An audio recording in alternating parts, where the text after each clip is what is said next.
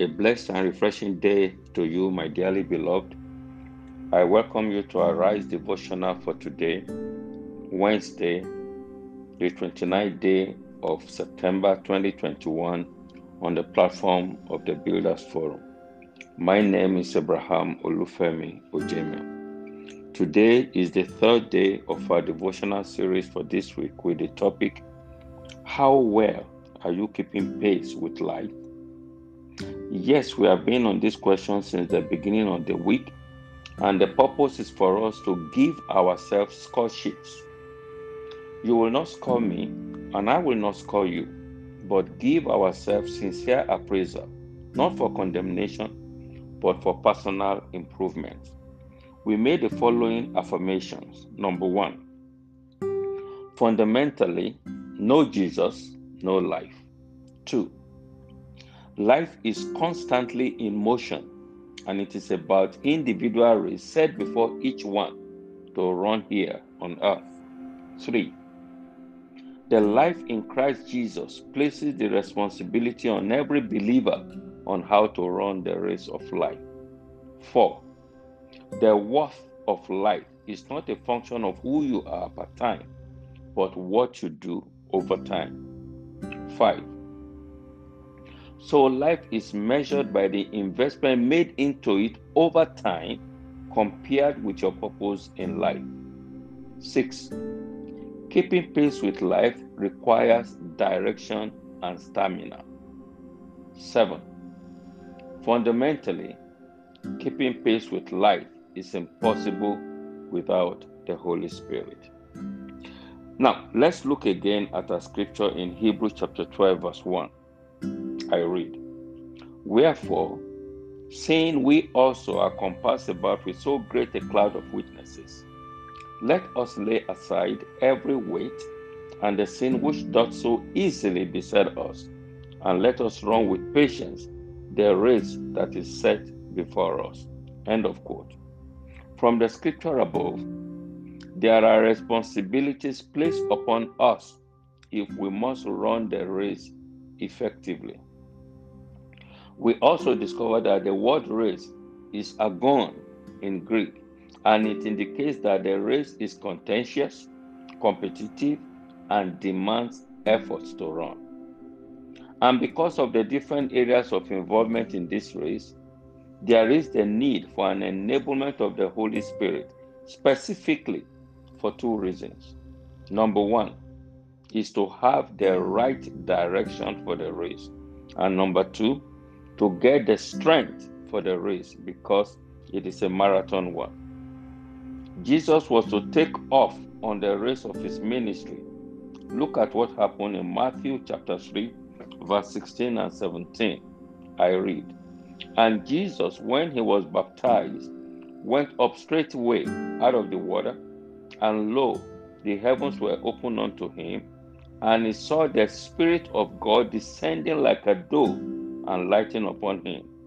And lo, a voice from heaven saying, This is my beloved Son, in whom I am well pleased. End of quote.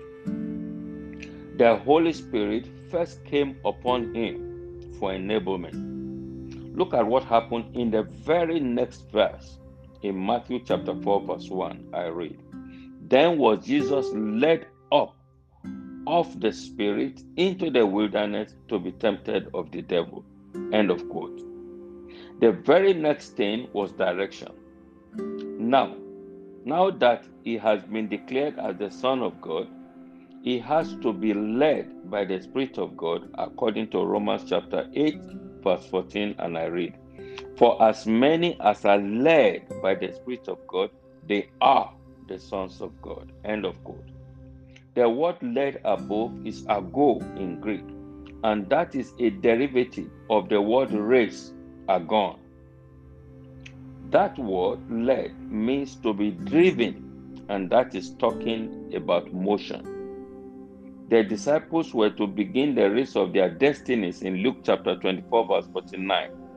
Listen to the instruction from Jesus. I read, And behold, I send the promise of my Father upon you but tarry ye in the city of Jerusalem until ye be endued with power from on high.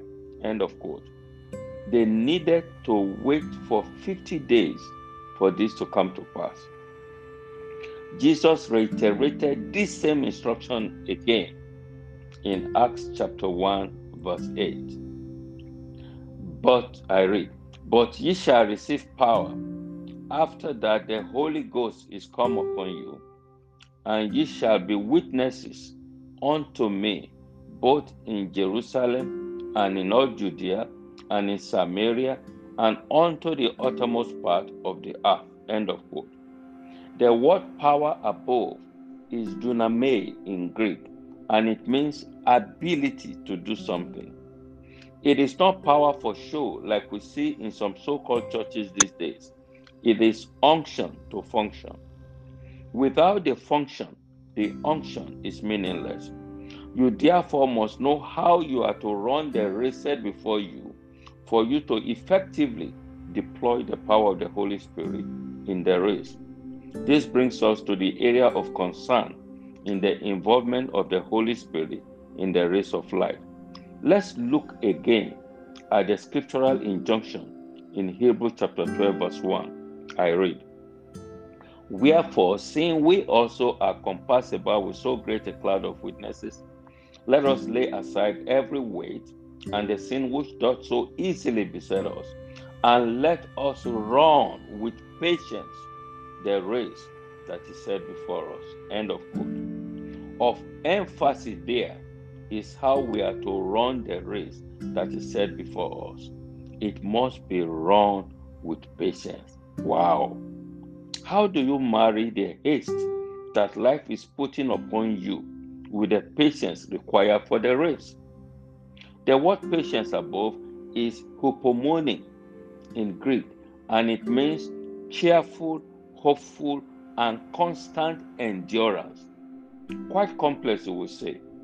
Yes, this is where the Holy Spirit comes in. The power is ability for possibility. Quote me without reservation. You cannot be patient in the race of life without the Holy Spirit. No, sir. You cannot keep pace with life without Him. How can?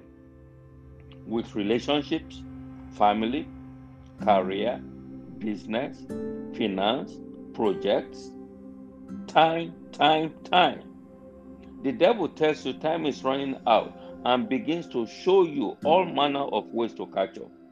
He tells you if you can't beat them, join them. Come on, everybody is doing it and running it that way. But the Holy Spirit calmly tells you, even though I created time, I live outside time. Relax. He reminds you of Ecclesiastes chapter 3, verse 11. And please permit me to read the easy to read version translation. I read God gave us the ability to think about this, about His world, but we can never completely understand everything He does and yet he does everything at just the right time. End of quote. Understanding the timings of the Lord is what gives us the strength to keep pace with life. My friend, stop using the experiences of others to run your life. God makes all things beautiful in His time. Relax. God is working things out in your favor, even when you seem not to understand it. Stop looking at life in isolation. Look at it holistically. You will discover that truly what the scripture says in Romans chapter 8, verse 28 is correct. And please permit me to read the Passion Translation. I read. So we are convinced that every detail of our life is continually woven together to fit into God's perfect plan of bringing good into our life. For we are his lovers who have been called to fulfill his design purpose. End of quote.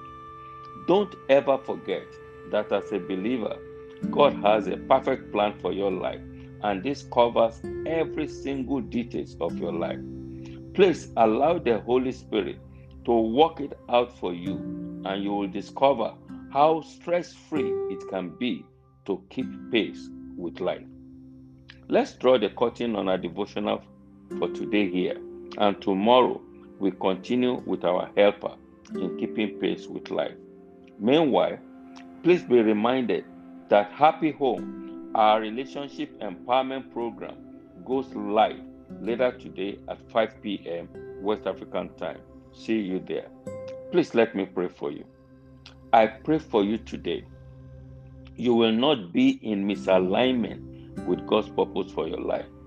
No matter the storms of life, the will of God for you this month will still come to pass. You will no longer run the race of your life in the flesh. Receive fresh grace for the help of the Holy Spirit in every area of your life. I pray for the enablement of the Holy Spirit to begin to avail for you. By that same enablement, the Lord will take you beyond all your natural limitations in the mighty name of Jesus Christ. I prophesy you're being catapulted into the possibility realms of life today. Receive the help of God for acceleration and fulfillment in your life in the remaining hours of this month. Concerning that turnaround, it shall come to pass for you. Today is your day of miracles. Congratulations. Amen and amen. Peace.